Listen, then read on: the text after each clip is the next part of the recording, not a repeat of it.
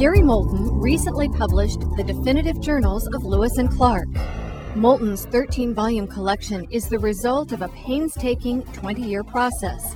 Original maps and journals used by Lewis and Clark were carefully studied and edited.